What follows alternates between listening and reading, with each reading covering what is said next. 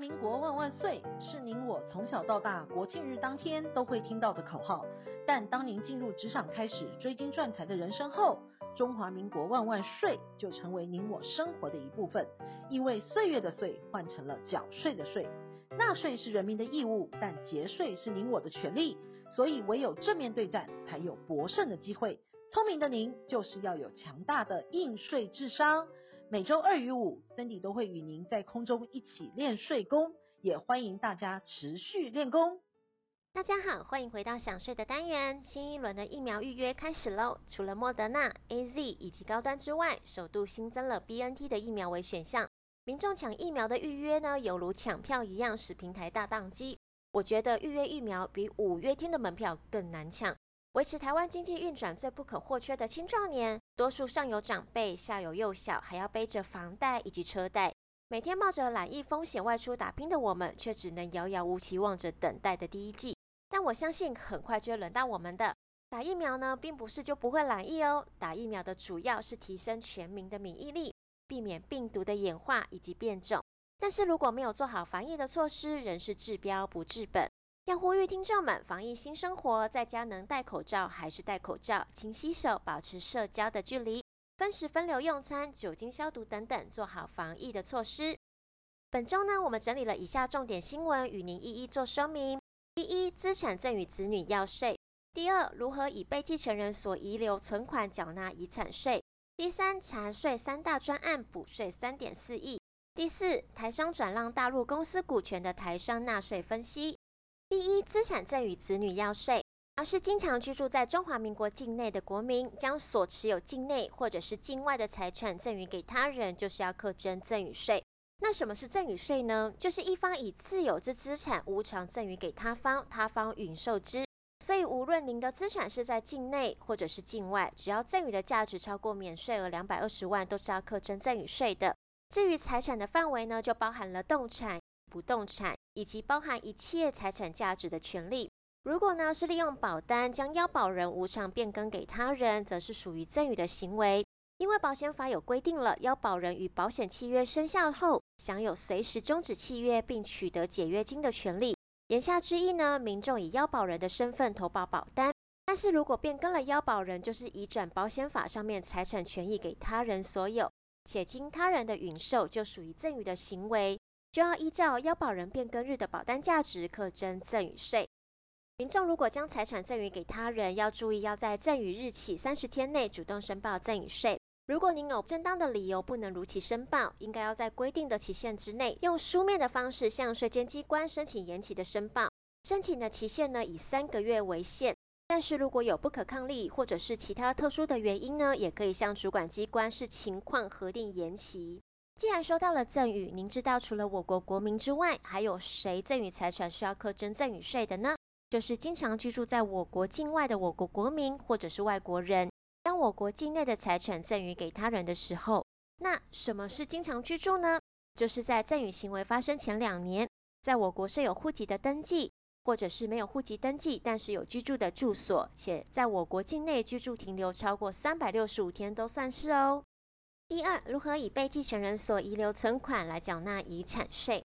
我想你一定听过，我们从出生起就开始排队等待死亡，而继承呢是人生中必定会遇到的人生环节。即便看淡生离死别，在法律上，只要有亲人，就可能会面临到继承的问题。根据民法，继承可以分为配偶、血亲两种。配偶之间呢，分配好夫妻剩余财产制之后，还有相互继承遗产的权利，是当然继承人。而在遗产税申报时，继承人若是直系血亲卑亲属，还可以自遗产总额当中扣除五十万元。我国民法原则上采盖瓜继承的制度，指继承人自继承开始时，原则上承受被继承人财产上一切权利的义务，不仅继承被继承人的财产，也继承了被继承人的债务。另外，民法也分别设定了限定继承以及抛弃继承两种制度，继承人可以在知悉起三个月之内选择并到法院办理。如果超过了期限，那就要盖瓜继承了。那什么是抛弃继承呢？指的是不继承被继承人任何的遗产以及债务。而限定继承呢，则是以被继承人生前所遗留下来的财产为限度，去偿还他们所遗留下来的债务。您不必以自有的财产来帮他们偿还债务。遗产税的税款原则上是以现金为原则，但您知道如何以被继承人所遗留的存款来缴纳遗产税吗？遗产中的存款实质上是等同现金的，自应优先用来缴纳遗产税。但因为被继承人遗留的财产是属于全体继承人共同共有的，所以只要继承人过半数，或者是其应继份合计过半同意，或者是继承人应继份合计超过了三分之二的同意，就可以向国税局提出以被继承人所遗留的存款来缴纳遗产税。第三，查税三大专案补税三点四亿。宪法呢是我国根本大法，明定人民自由权利等保障等。第十九条规定了人民依法有纳税的义务，所以人们不得不纳税，也不能逃税。税是取之于民，用之于民。如果您以为纳税不关您的事，那您就错了。如果没有人纳税，那国家就没有钱可以开辟新路，没有钱可以增设公园，以及许多公共建设就没有办法如期完成了。也不要以为没有去缴税，过一阵子就可以不用缴了。因为被国税局抓到的话，处罚可能更重，所以千万不要因为一时的投机而赔了夫人又折兵。财政部为了掌握税源，遏止逃税，国税局呢均会依法利用跨境的资料库或者是大数据进行课税资料的搜集。目前的金融机构呢，已经依税捐稽征法的规定，就调查课税事实之必要且符合比例的原则，在一定条件，信用卡金流资料定期会提供给国税局做查核运用。电子支付机构呢，也会依循上述的原则提供，发挥查税的效果，维持租税的公平。也为了掌握税源，财政部呢征询由银行定期提供高频存入且达一定的门槛账户资料的可行性。初步呢是规划全年存入两百四十万元，且任三个月单月存入高达两百笔者，应定期呢由金融机构提供账户的资料。主要呢是锁定脸书社团、赖的社群团购而来的。对于没有申报营业税及没有如实开发票的网拍业者，影响很大。面对网络科技时代的来临，大数据追税其实已经成为主流了，所以国家要追税能力也会跟着提升，民众资产隐藏的能力就会大大的增加。诺贝尔奖经济学者得主詹姆斯托宾曾经说过：“鸡蛋不要放在同一个篮子里。”简单来说呢，就是资产配置，利用不同资产间的风险差异，降低整体风险以及投资组合的波动率。而现行的金融机构呢，除了本国商品之外，也提供了不同货币的商品，借由不同货币以及商品做到资产配置。但是您要注意了，您的钱其实都是透过金融机构来处理的，不管您是台币还是外币，存折里的每一笔资料，国税局都一清二楚。很多人在申报时都会依照稽征机关所提供的所得清单内容来做申报的，但是要注意，这些资料其实是不包含海外所得的。所以在申报时候呢，要依照金融机构所提供的对账单以及配息明细来申报，以免漏报喽。除了金融商品之外呢，不动产也是一个不错的选项，当个包租公，增加被动的收入。健保署呢，在一百零七年个人补充保险费排行榜当中，首度有一位年轻人挤进前三名，一名家住台北市大安区的二十多岁男性，补充保险费的金额高达了一百八十九万。等同于光靠收租就赚了九千八百九十五万，成为全台最年轻的包租公。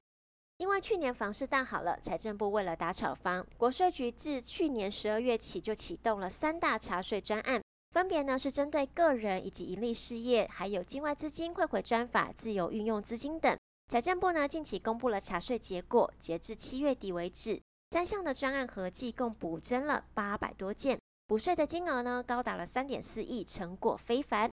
那查税的方向有哪些呢？第一个是查核个人不动产相关的所得，第二个呢是针对营利事业不动产的交易，锁定个人是利用投资公司炒房来规避个人房地合一的重税情形。第三则是针对境外资金专法五趴自由运用资金追踪控管，对于享受专法的优惠，却将汇回资金投入房市者。对于享受专法的优惠，却将汇回资金投入房市者，也将追回税款。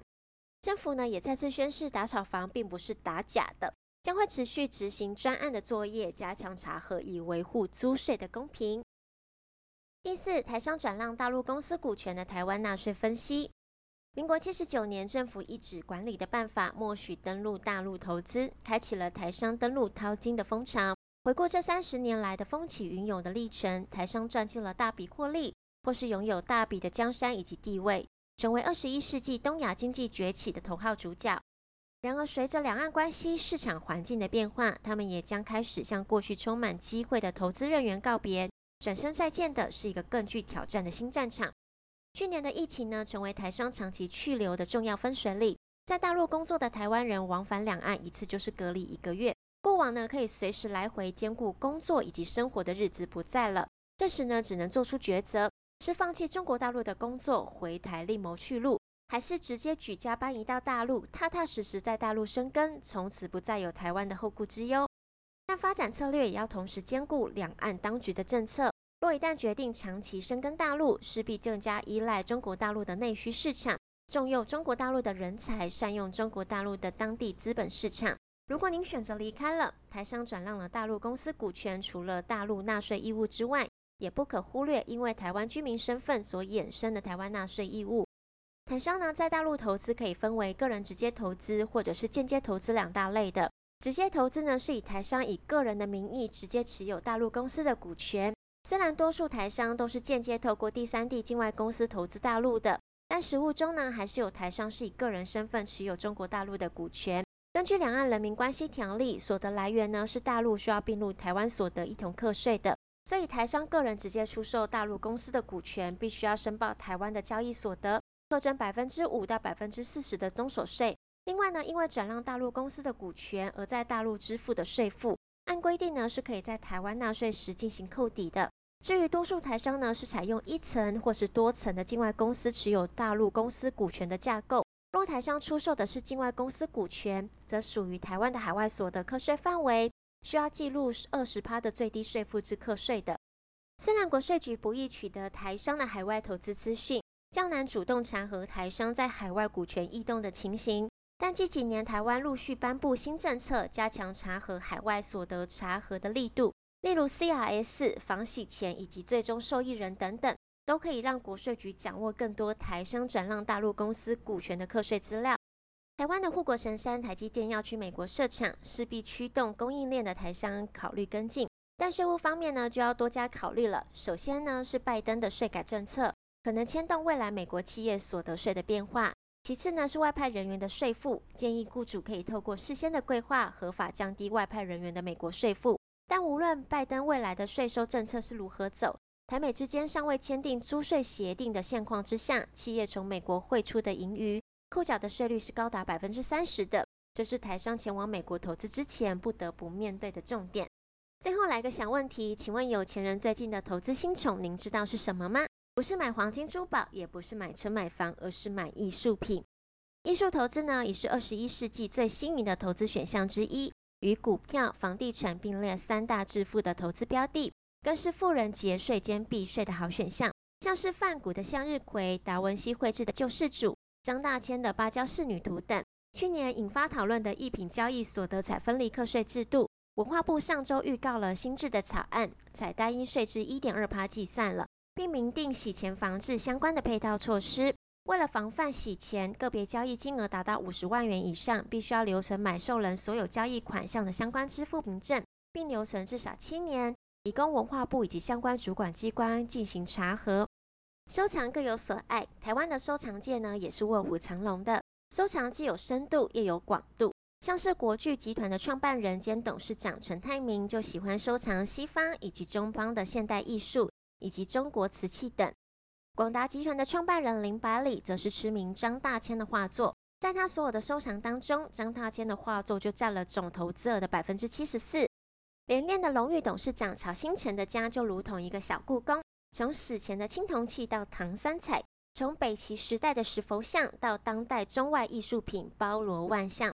奇美集团呢，斥资二十亿打造的奇美博物馆，是台湾馆藏最丰富的私人博物馆。以典藏的西洋艺术品为主，展出了艺术、乐器、兵器到自然史的四大领域，让全民呢都可以感受到艺术的熏陶，在生活中感受到美的感知与判断的能力，从中享受乐趣并获取美的感动。奇美集团的创办人许文荣更表示，人的生命是有限的，但艺术品的价值却是永恒，是大家共同的资产，需要一起来守护，展现企业回馈社会的胸怀。但艺术品的买卖常常与洗钱扯上关系，因为艺术品的价值认定没有权威机构，也没有估价的标准，可以轻易炒作天价。加上艺术品的交易不够透明，这些都决定了艺术品成为某些人洗钱工具的首选。